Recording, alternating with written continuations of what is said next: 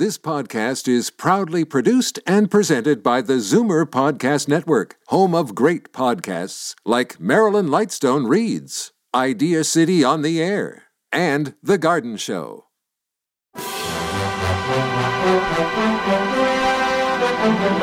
It's Zoomer Radio's Theater of the Mind with Frank Proctor.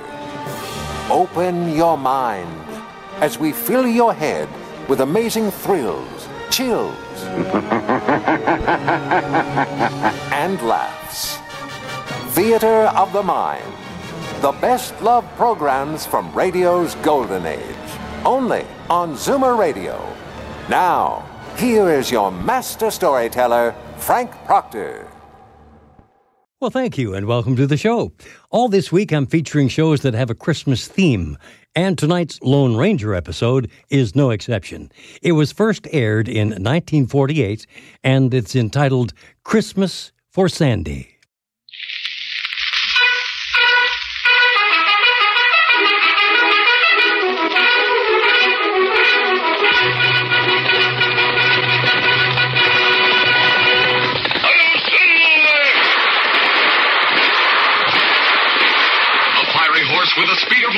Cloud of dust, and a hearty Hi-Yo Silver, the Lone Ranger.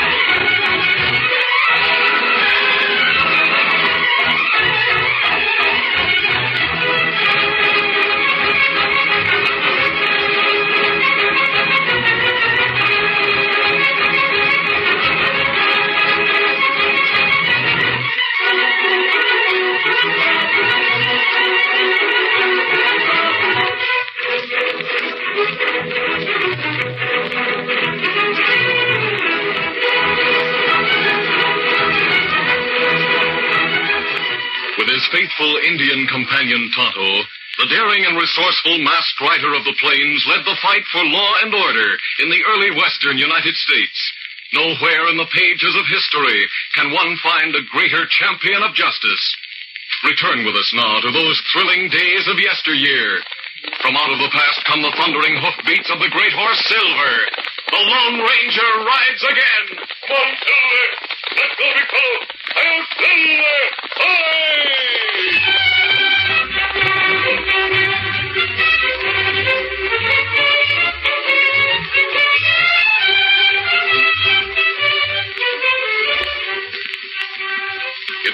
Hour before midnight. In spite of the snow that fell in large drifting flakes, an unusual brightness was reflected by the shimmering whiteness of the trail. As the Lone Ranger, with his 14 year old nephew Dan Reed, and with his Indian companion Tonto, rode leisurely along toward the town of Silverton. You haven't said much, Dan. What's on your mind? Well, as a matter of fact, sir, I'm wondering why we're riding to Silverton. It's so late and with the snow and all. Well, maybe you tell Dan everything now. So him enjoy a visit we make tonight, Kimasabi. All right, Tonto. I think Dan will learn a lesson from what's happened. What's more, I think he'll appreciate what's to come. Golly, I- I'd like to hear about it, sir. I guess you've heard of Mr. Upton, who came to Silverton about eight months ago and bought the silver mining company there? Oh, yes, sir. He has a boy about my age named Donald. I met Donald Upton several times at the general store in town. Well, Mr. Upton has an office in town, and Walt Miller was manager of the mining headquarters outside of Silverton. Upton rarely went to the mine and left things out there in Miller's hands. About three weeks ago, Walt Miller entered Mr. Upton's office and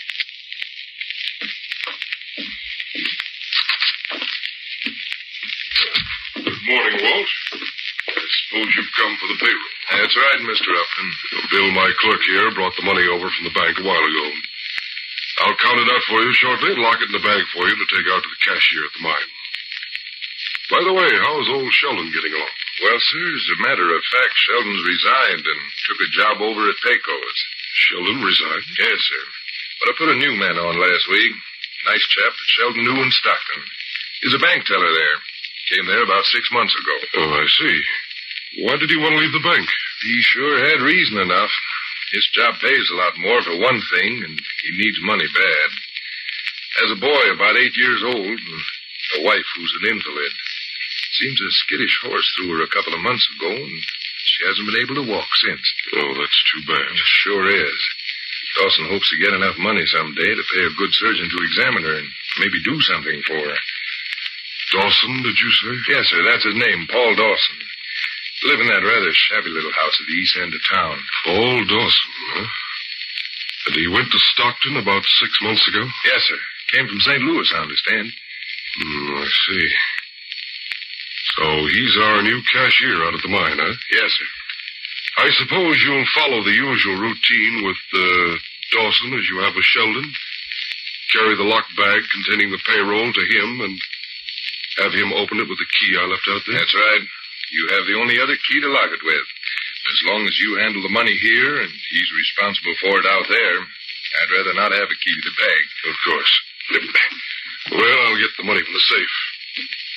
I hope that fellow's trustworthy, since he's so badly in need of cash. Oh, I'm sure he is, Mr. Upton. Well, here's the cash. Put the bag on my desk and open it up. All right. Here it is.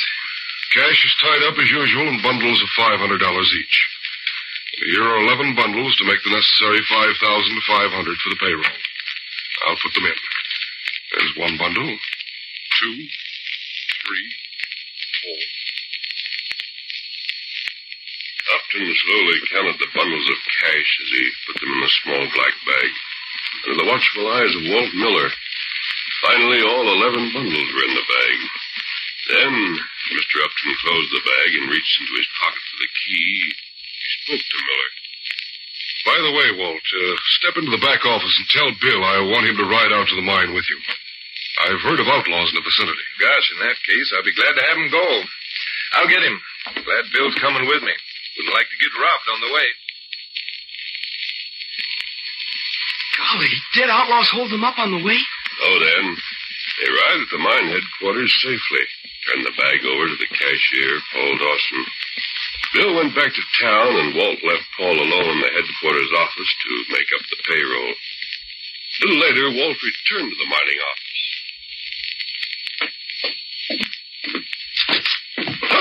Almost knocked you down, Paul. I was just coming out to call you, Mr. Miller. The payroll's short. Short? What can't be? Come and see for yourself. Look there. Ten bundles when there should be eleven. This five hundred dollars short. Mr. Upton must have made a mistake. Now, hold on, Dawson. He didn't make any mistake. I saw him put eleven bundles in that bag. You're making the mistake if you think you can pull a fast one like that. But I tell you, when I unlocked the bag and took out the money, only ten were in it. Bill rode with me all the way, and that bag was locked. Only you and the boss have keys to it. And I know he put in eleven. You go get your hat. We're going in to talk to the sheriff right now. No. I'm willing to bet. No, I won't go with you. You can't blame me for taking the money. I'm leaving here now. Oh, no, you're not. Get out of my way. Gotta get away quick. I won't let him send me to prison. I won't.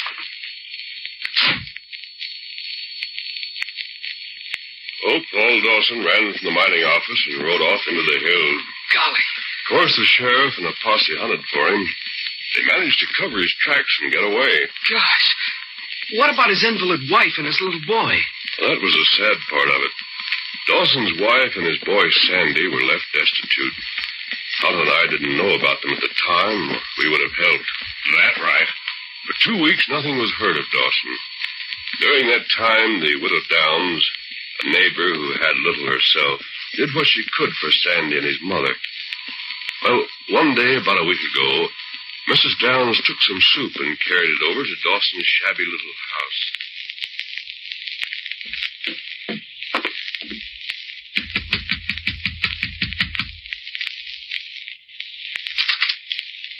Good morning, Sandy. I brought a bit of soup for you and your mother. Oh, hello, Mrs. Downs. Mom will be awful glad to get some soup. I'm sure she will. I'll bring it in. It's warm and ready to sip, so I'll just take it into the other room for her. Come along, Sandy. Who is it, Sandy? Oh, Mrs. Downs. How nice of you to come over. There's a bit of soup that'll warm you up, my dear. I. I'd rather Sandy had it if you don't mind. Oh, I'm, I'm not very hungry, Mama. You take it. Now, now, there's enough for both. Sandy, lad, bring another bowl like a good boy. Golly, yes. Bless his heart. Another week and Christmas will be here, Mrs. Downs. It isn't fair for a young child to face such a bare, drab Christmas as Sandy'll have to go through. I know Paul didn't steal that money. I, I thought that somehow he'd get to us. But he. I. Mrs. Downs. You want to ask me something? Yes. Could. Could you take Sandy to, to the general store? They'll. They'll have a bit of tinsel or other trimming hanging about for him to see. Would you mind? Gosh, I'd like to go. Of course I'll take him. We'll go there right now. And while we're gone, Mrs. Dawson, you can take your soup. Have your soup first, Sandy. Then we'll walk down to the general store. So the kindly Mrs. Downs took Sandy with her to the store so he could see the meager trimmings the storekeeper had put up for the holidays. Oh, gosh. Like any small boy of eight, he forgot his troubles when they got there and enjoyed the holiday atmosphere. But the event was spoiled for Sandy when Donald Upton, a few years older than he, entered the store and came over to speak to Sandy. Hello. You're that Dawson kid, aren't you? Uh-huh.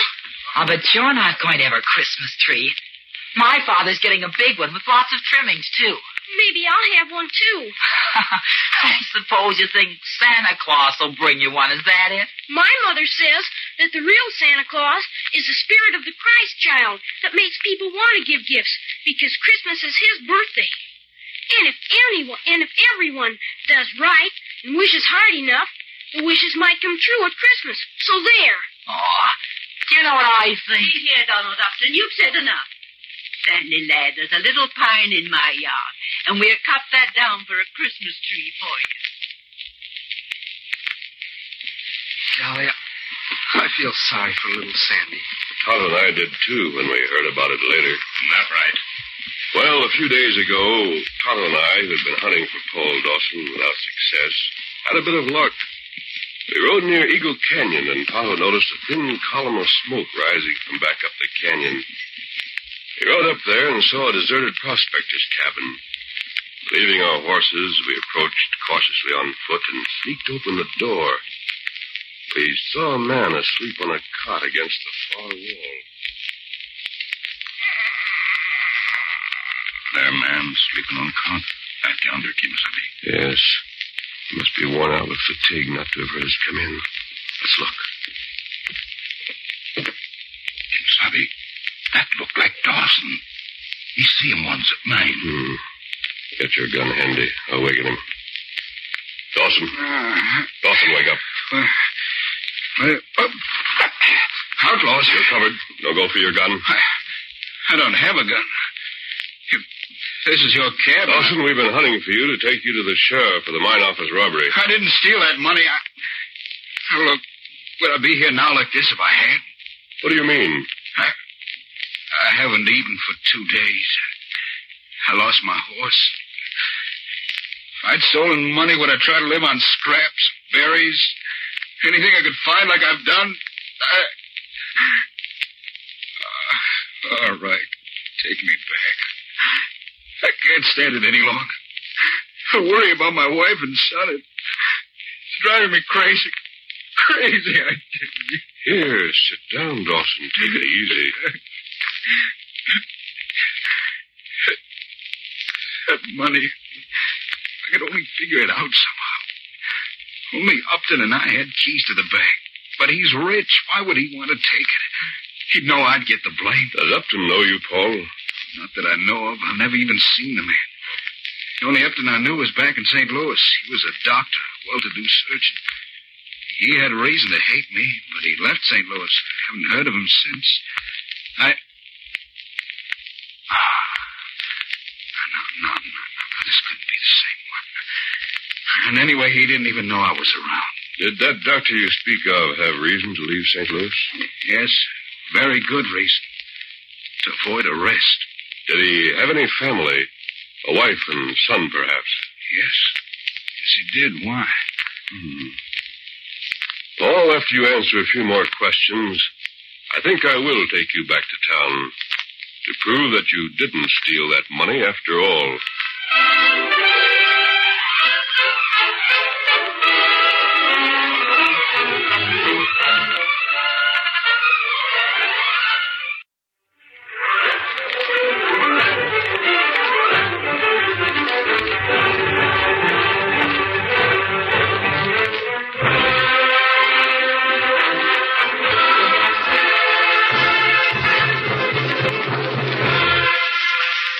To continue our story. As the Lone Ranger with Tonto and Dan Reed rode leisurely along the trail to Silverton in a light snowstorm, the masked man took time to tell Dan the story of Paul Dawson and his little family. Well, Dan, as I've told you, we found Paul Dawson asleep in a deserted cabin and woke him up.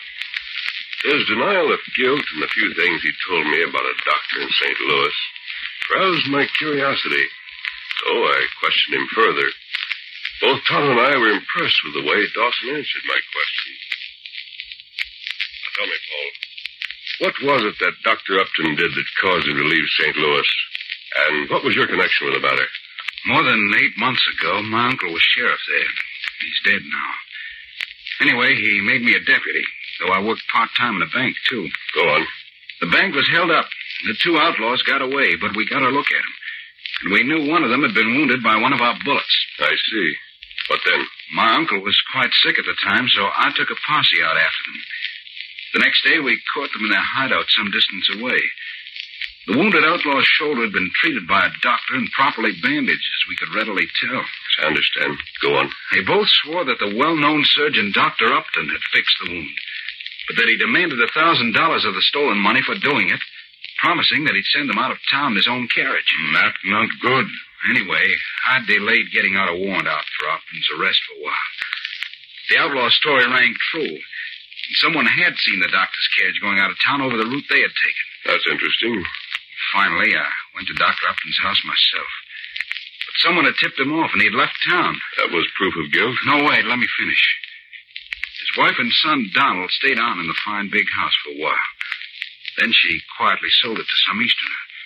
Just as quietly left St. Louis to join the doctor someplace. What then? The outlaws came up for trial. They were sentenced to hang. Just before the hanging, they confessed that the doctor didn't know they were outlaws at all, and that he didn't demand the money they said he did. Then why didn't he stay to defend himself? Everyone was bitter against him at the time. I guess he felt he didn't have a chance. I'm in a position to know how he felt now. Hmm, That's right. I had no way of contacting him to let him know. Then, when my uncle died three months ago, I brought my wife and son out to Stockton and took a job in the bank. A few weeks ago, I got the job at the mine office. That's all there is to it. Hmm, I see. Then, still thinking that you might be after him, Dr. Upton would do what he could to prevent you from disclosing his identity. At least until after he could put you in such a position that no one would believe whatever you might have said against him. You mean you really think Mr. Upton and Silverton is Dr. Upton? Yes, Paul, I do think so. I intend to make sure. I'm going to take you to stay a short time with someone I know is your friend, till I can have the charge against you cleared. Gosh, mister. If you could do that, well, well, Christmas is coming in a few days, and I could go home. Yes, that's what I'm hoping, Paul. Come on, we'll take you back to town now. Golly, did you get things cleared up like you wanted to, sir? I'm coming to that, Dan. Tonto and I left Paul with Mrs. Downs. And that night, night before last, I went to Upton's house. I waited until I knew he was sitting up alone. Then I went to the door.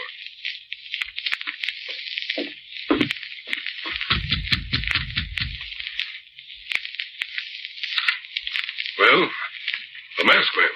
Come to talk to you, Mr. Upton. What could an outlaw have to discuss with me? I'm not an outlaw. I came as a friend, and I'm certain you'll be very glad to hear what I came to say. Dr. Upton. Dr. Upton? But you don't. I, I mean, you made a mistake. You just gave yourself away, Doctor. Now, do you care to listen to me, or shall I go elsewhere? No, no, come in, come in. Why thunder if you came here to blackmail me. I haven't any such intentions. But I did come here to get you to admit you framed young Dawson. Ridiculous. It's an open and shut case against him. You ought to know how it feels to be wrongly accused, Doctor. Wrongly accused? You believe that I was. I know you were. Your name has been cleared back in St. Louis. What? Are you sure of that? Positive. Paul Dawson hoped to find you to tell you so. Then they know I'm not guilty. Oh, thank heaven. How do you know all this? You must have seen Paul Dawson recently. That's right. I have. I don't know what to say. You've done him a great wrong. It's up to you to do what you can to right that wrong. Yes, I did wrong Dawson. I thought he was here to find me, to disclose the facts about me. But I can't admit in front of everyone that I withheld that money from the bag. No, I can't do that. I won't. You've just admitted it to me. It would be your word against mine. They'd take mine. Maybe. I understand the sheriff is out of town. Won't be back until the day after tomorrow, Doctor. It's no use arguing. Day after tomorrow is Christmas Eve. It'd be a good day for you to have a talk with the sheriff and clear Dawson. I'll wait until then. I advise you to think it over carefully. Good night, Dr.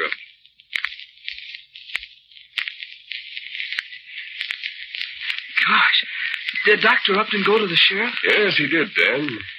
And the charges against Paul Dawson were dropped. Mr. Upton explained that he had withheld the money. And I told Paul, you can imagine how he felt. Well, this is Christmas Eve. Just after dark, I took Mrs. Downs and Paul Dawson to Paul's house. When we reached the front porch, we found Dr. Upton waiting. Neither he nor Paul spoke a word. I whispered to them to follow me.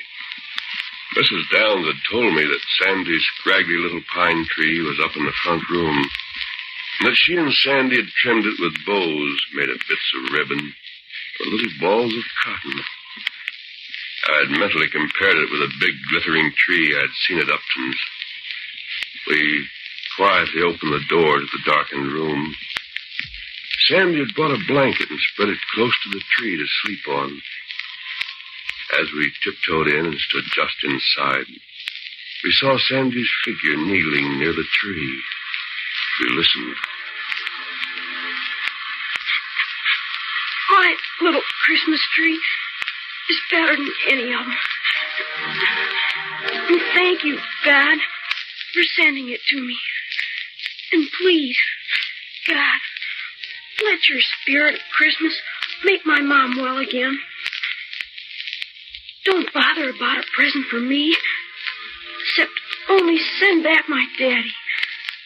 Donald Upton said there wasn't any Santa Claus, but I know there is, because he's the spirit of the, of the Christ child that makes folks want to give.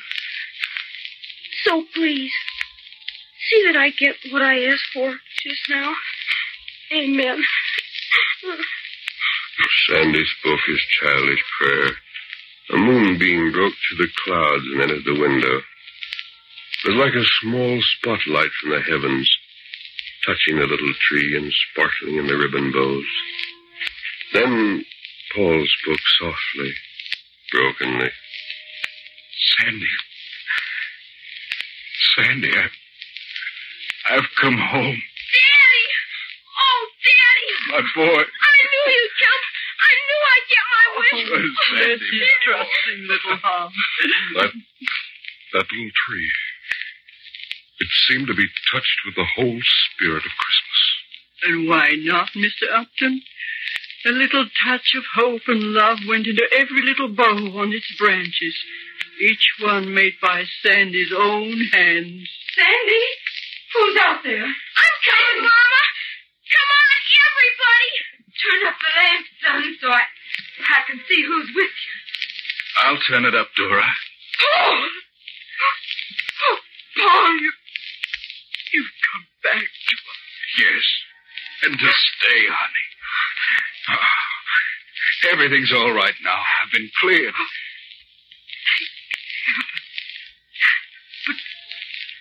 but who? The masked man is a friend, and a good one. How do you do, Mrs. Dawson? How do you do? Paul, your other visitor? Oh, yes. You know Mrs. Downs. This man is... I'm Dr. Upton from St. Louis, Mrs. Dawson. Dr. Upton? Why, I... The past is forgotten, I hope. The future? Well, as I heard Sandy say, if one wishes hard enough, perhaps I can make you walk again. I feel sure I can. Oh, Johnny, Mama, I got both things I asked for.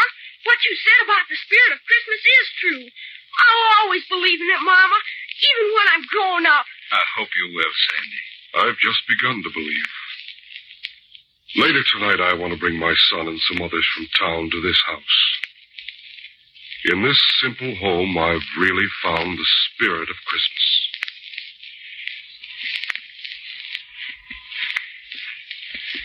That's the story, Dan. There's Dawson's place just ahead. We'll ride close to the window and find out if Dr. Upton did return with the townsman he said he was bringing. Here we are. Close to the window. Oh, hold it, hold it. Easy. Steady, big fella. Yes, I can see them in there. Look, Dan. There's Dr. Upton holding Sam in his arms, see? Oh, gosh. He sure looks happy. And he's singing with the others, too. um, you like your Christmas singing. I. Well, they, they seem so happy, and all. With the snow falling and the singing. I feel sort of different inside. Like they said they did. I like to believe, Dan, that the spirit of the Christ child is the spirit of Christmas. For these people have found it among the humble surroundings here, just as the shepherds and the wise men found it in even more humble surroundings. A little stable in Bethlehem.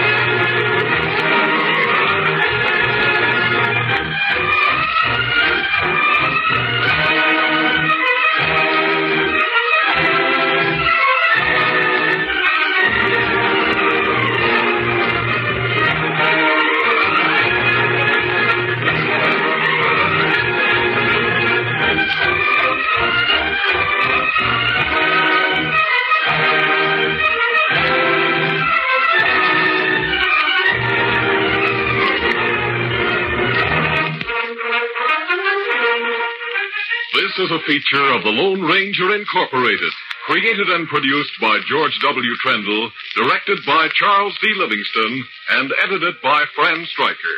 The part of the Lone Ranger is played by Brace Beemer.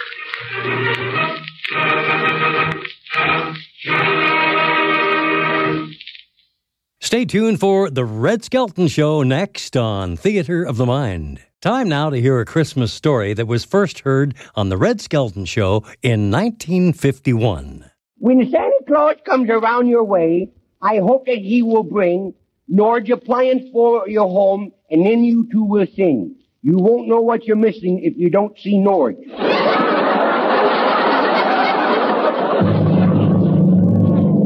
Transcribed from Hollywood, Norge, a division of Borg Warner, manufacturers of America's most modern automatic and wringer washers, gas and electric ranges, water heaters, and home freezers. Originators and world's largest manufacturers of self-defrosting refrigerators, Norge presents the Red Skelton Radio Show.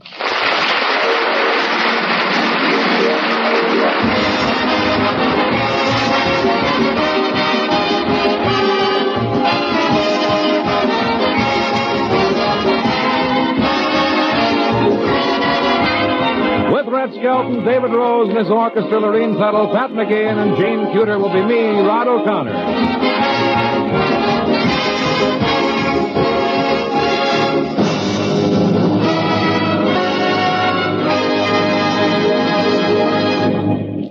And now the star of our program, the man with the station wagon physique and the convertible face, MGM's clown, Red Skelton.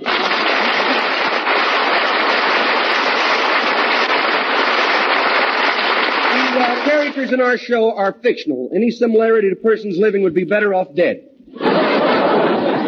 From the Skelton Scrapbook of Satire, a story entitled The Little Christmas Tree.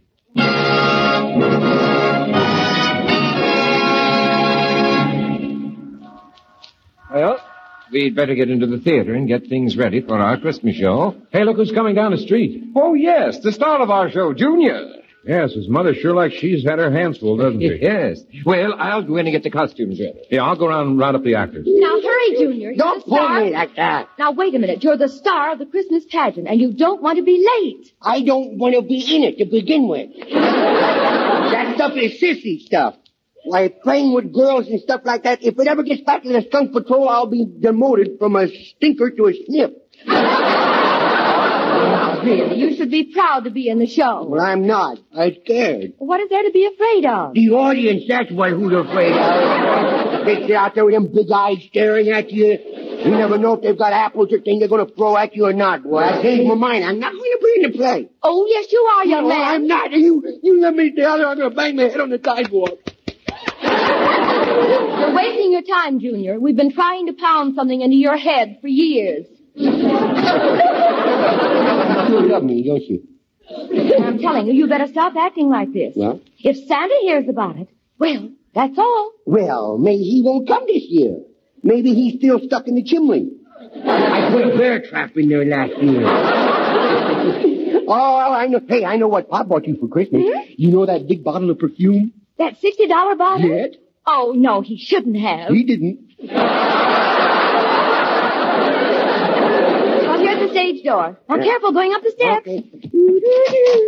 Hello, blubber boy. Oh, there you are. We've been waiting for you. Yeah. Do you know your lines, Junior? I know them frontwards and backwards, Good. but I'm so scared they'll probably come out sideways. Good evening, Lurene and Junior. Well, here's your Christmas tree costume. Do those lights work? Uh, yes, they do. Oh, good. This is one Christmas I can get lit up before Pop does. These uh, wires don't have any shorts in them, do they? I have shorts on. We wouldn't want Junior to get electrocuted. Oh, good heavens, no. He's wearing his good suit. Yeah. Well, uh, shall we get dressed, Junior? Now, why does I have to be a Christmas tree? Why couldn't I be a little angel? Oh, you dreamer, you. There you are. Now, see how it fits? Yeah. Right over your head. Now, let's see, let's see how I look. Where's the mirror? Where's the mirror? Let me see, let me see. Hey, my, my legs are sticking out. Well, they're supposed to. They're supposed to be the tree trunk. Oh, it's the first time I ever saw a knock-knee tree trunk. Now, Junior, you behave. Yeah. You're on right after Jean Cuter does her number, When the World Was Young. David Rose and the orchestra will play for her.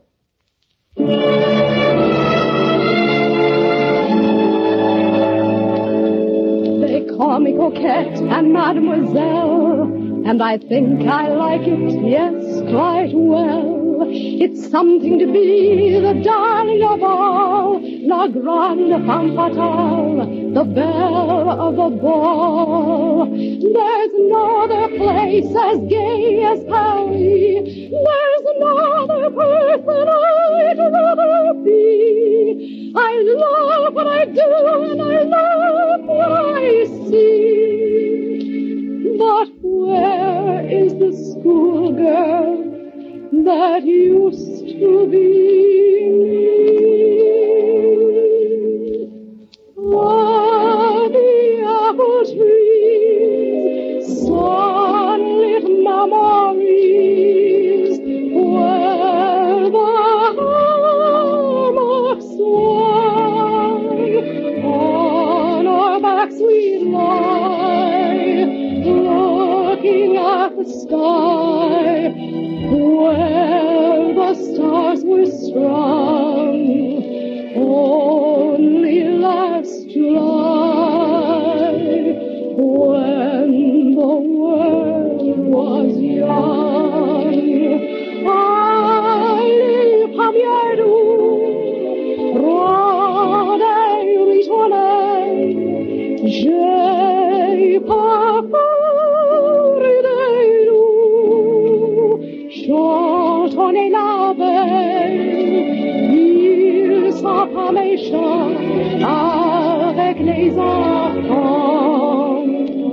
quand le cœur fidèle et les genoux blancs.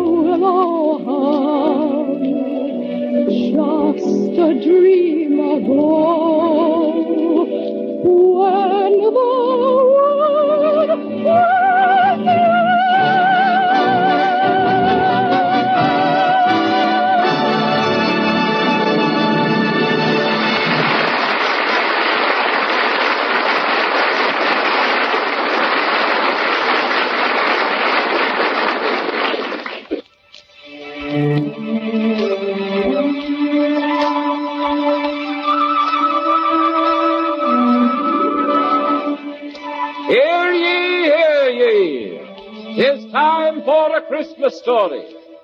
Our story begins in a forest where giant redwoods and tiny fir trees grow. This story is of a little Christmas tree who heard a voice in the whispering wind. Each living thing is here to serve a purpose. Now you are growing in Mother Nature's storehouse. But soon man will come and take you away. Some will become houses, churches, furniture. But regardless of how you may be used, remember, it is my will that you serve well. And one day, two men did come into our peaceful little forest, and they rode in on horseback. They were all tired and dirty, they were.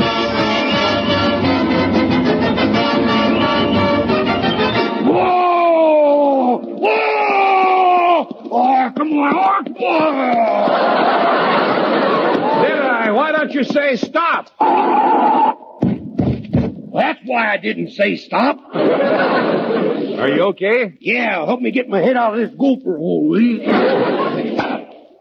You got a gopher. I'm in this hole over here.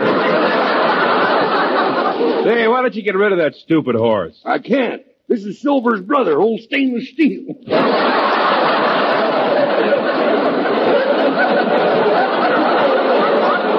you know, every year around this time, I get a, a feeling like I'd like to give something away, but I ain't got nothing to give. Mm-hmm. I think I'll go over to the bank and get some money and give you half of it.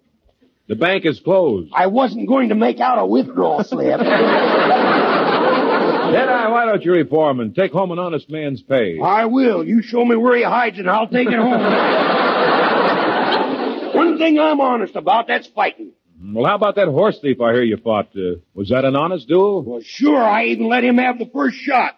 Then I stepped behind that big rock and plugged him. Well, I don't know about you, fella, but I'm reforming. There's too much stealing in the world. Yeah. You hear about that honest election they had in Russia? Five guys voted against him. Services were an hour later. Now look, Deadeye, Mother Nature's provided a way for us to earn our keep and not steal it. You going loco? No. I got that on one of them television. You going loco?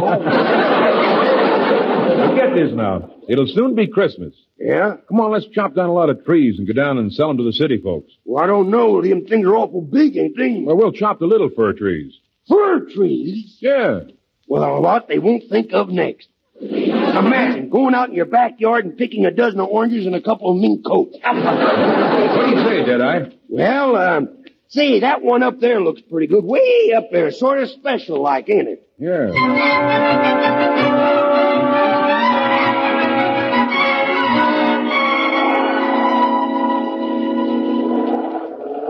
Say, uh, ain't we got enough trees, did I? Nope. There's one more up there. That little special tree. That's the one I want. Oh, look, we've been climbing for that tree for three hours, and I'm mighty hungry. Well, what are you griping about? My hands are frozen. I've been holding my pants up with my teeth. that ain't easy. Why? No teeth. hey, forget about food. Uh, start thinking about women. I'd rather think about food. Than women? Yeah. Boy, I hope I never get that hungry.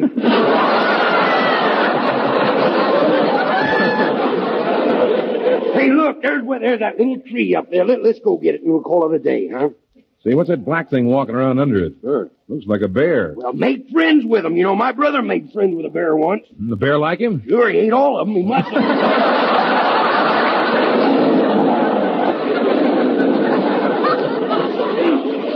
I'll fix that bear. Give me that six shooter there. I'll put him away to rest, boy.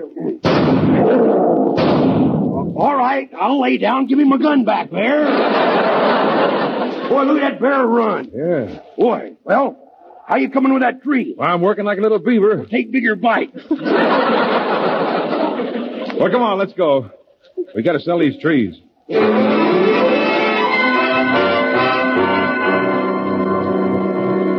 And so along with a lot of other willow trees, we were loaded on flat cars on the railroad and we were taken into the city.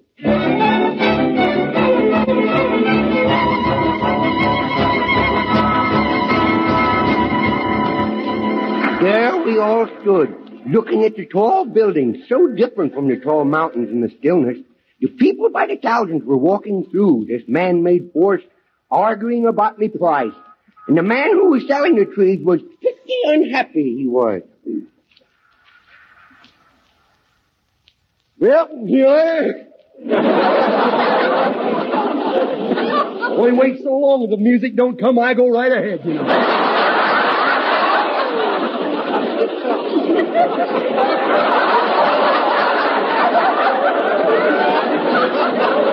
Yes, sir. America's foremost conductor.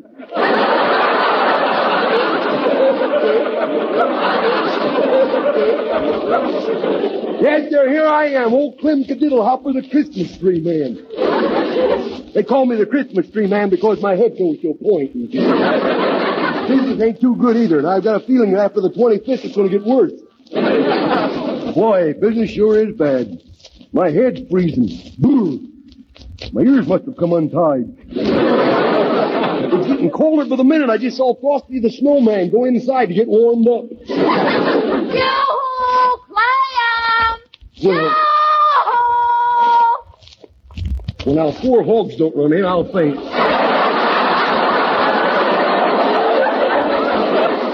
well, lover girl, how are you today? My face is frozen blue. Well, don't worry, it'll go back to its normal green again.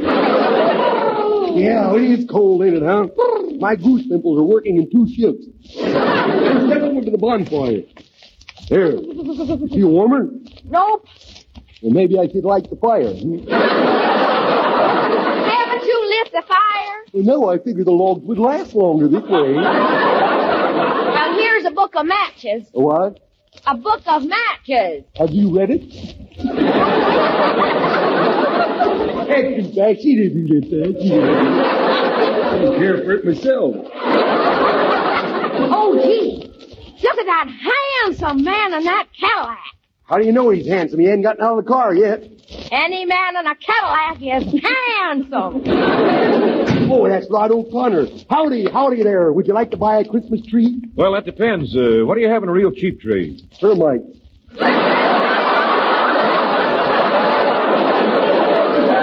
Termites. Yeah, what's you expecting? Owls? uh, what do you want to pay? Well, uh, what have you got for about two dollars? Two dollars? Mm-hmm. There's a nice hairy broomstick over here. No, no, no. I, I need a tree. Uh, Let me look at something for two dollars. Well, it's a little high for a look, but you can afford it. Go ahead. Now, if you've got anything cheaper than two dollars, I'll take it. Uh, uh, what do you have? I'll tell you, Sporty. Here's a package of seeds, but I don't think they'll sprout by Christmas.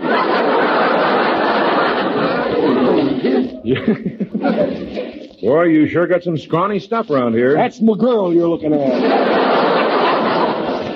Yes. Hey, she's really something. Yeah, I've heard that before, but what? Maybe I can help you pick out a tree, Mr. O'Connor.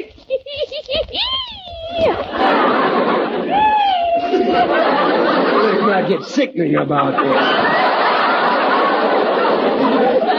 hey, here's a brown tree over here. I'll let you have for a dollar. A brown tree? Yeah. Well, I've never heard of that before. Is it something new? No, no, it's very old. Very old. Here's one already decorated. How about that one? That's an orange tree. It is. Well, I thought those light bulbs were a little juicy.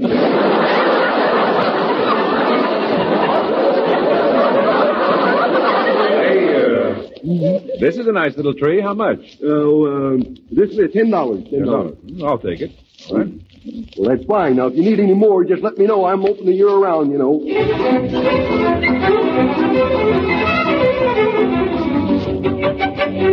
And so I was bought, and it was taken to a beautiful living room. And everybody seemed so happy, and there was Christmas music playing.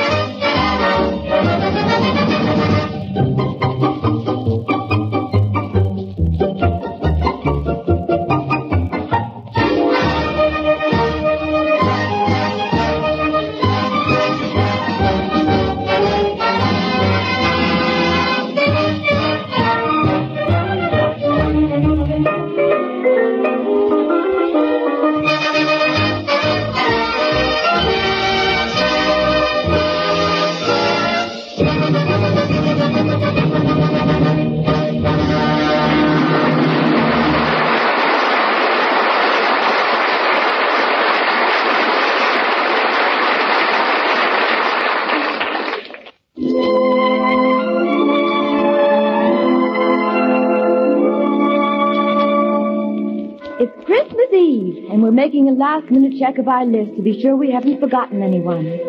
We pause for a second and offer a prayer for our neighbors. We wish all of them a Merry Christmas. The children have hung up their stockings and have been shooed off to bed. In the stillness of the room stands a young fir tree, the tree of the Christ child. The stillness changes our thoughts. We hear the tiny tree speaking.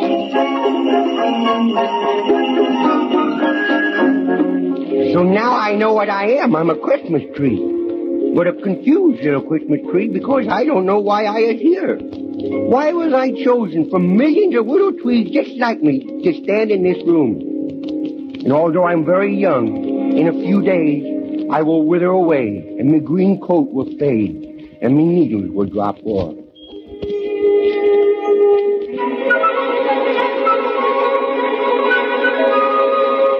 Why am I standing here all decorated? What good are decorations if your deeds are not remembered? They hang decorations on heroes, too. Yet heroes like Christmas trees are forgotten, only to be remembered if they're needed to serve another purpose. Beneath my branches, gifts are placed. They're wrapped in gay colors and tied with bright ribbons. These are the tokens of friendship, the spirit of Christmas from those who gave from their heart. They gave from the goodness. Shall we stop and hear the receiver speak? Oh, here's another package Who's it from? from your boss. Oh, I wonder what it is. Maybe it's the thing. I think with all his money, he'd give out with something worthwhile. Is this why I was brought here? Am I serving me purpose? Is this the true meaning of spirit of giving? Don't they know that Christmas is the birthday of Christ, not a holiday for the greedy? Why am I standing here anyway? What is me purpose?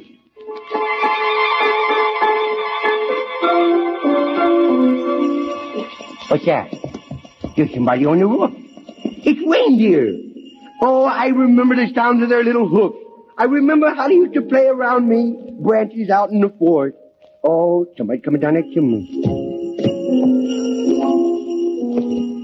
Merry Christmas! Merry! Well, they're all asleep. well, I, I think I'll just rest for a second. Hmm. My, what a beautiful Christmas tree. Thank you. What? I said thank you. You said I was beautiful, and I said thank you. By golly, old Santa Claus's ears are playing tricks on him. I, I could have sworn that that tree spoke. I did, Santa Claus.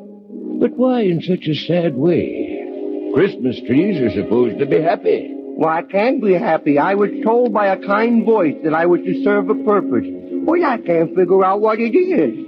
Well, haven't you ever been happy? Oh, yes. I was happy back in the forest. I remember how every spring the same birds who flew south for the winter would return and rebuild their homes that the blizzard had destroyed in my branches. And how the wind would blow through me fur and make whispering music. And the birds would join in and sing with us. We were the sounds of the earth, a symphony unwritten. I was happy then, because there at least I knew what my purpose was. Well, you're making music now? No, I'm not. Yes, doesn't it do you good to know that you're bringing happiness? you just wait until Christmas morning when you hear the laughter of all the little children. And how proud you'll be when they dance around you. Oh, I wish I could be here to enjoy it with you. You see, I've never seen nor heard the children after I leave their presence. Well, why don't you stay around, Santa Claus? Well, for some reason I've never been asked. Ah. It seems that after folks get what they want, Santa Claus isn't needed until the next year when they need something else. Then why do you keep coming back, Santa Claus? Because the children need someone to put the spirit of giving into their little hearts without greed. I come back each year hoping to find men living not by man-made laws, but by the Ten Commandments.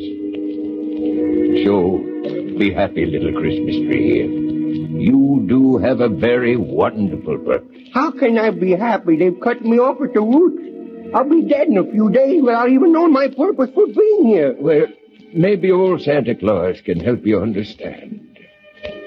You know, tonight I paid a visit to a place and knocked two of my reindeer cold. It was dark, you see, and we ran head on into an iron curtain.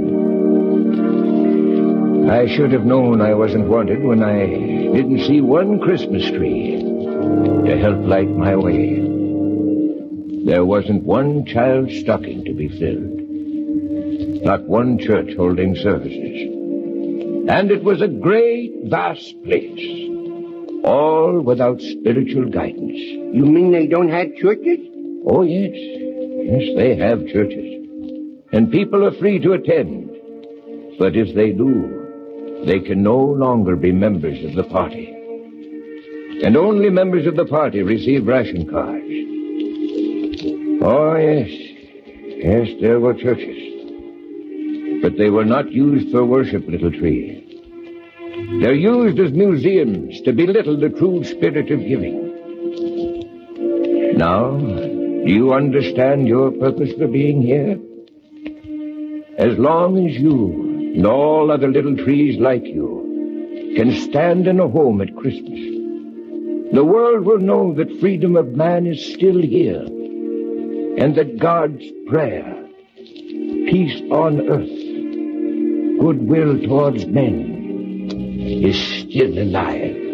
Yes, Santa Claus, I do see it now. Oh, I feel so much better because now I understand my purpose for being here. Good. Well, I must be on my way. Merry Christmas, Merry Christmas. Santa Claus. For next year and every year. And maybe next year you'll be asked to stay longer than just over the holidays. Merry Christmas, Santa Claus. Merry Christmas, everybody.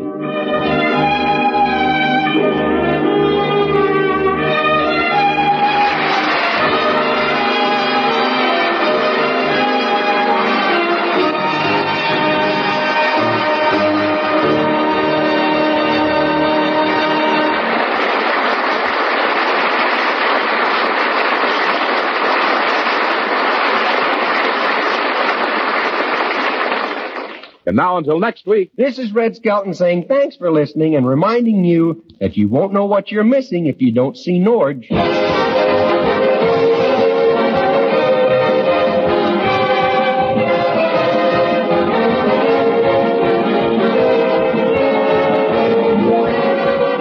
Join us again next week for the Red Skelton Show.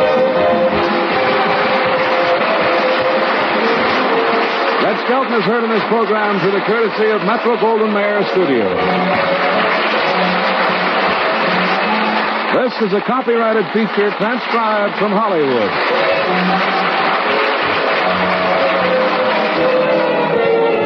This is the CBS Radio Network. Thank you for listening. Tomorrow night, we wrap up the week with Gunsmoke, followed by The Life of Riley. Thanks to Joel Schoenwell and Paul Stringer for technical support. The executive producer for Theater of the Mind is Moses Znaimer. I'm Frank Proctor. Have a great night. This podcast is proudly produced and presented by the Zoomer Podcast Network, home of great podcasts like Marilyn Lightstone Reads, Idea City on the Air, and The Garden Show.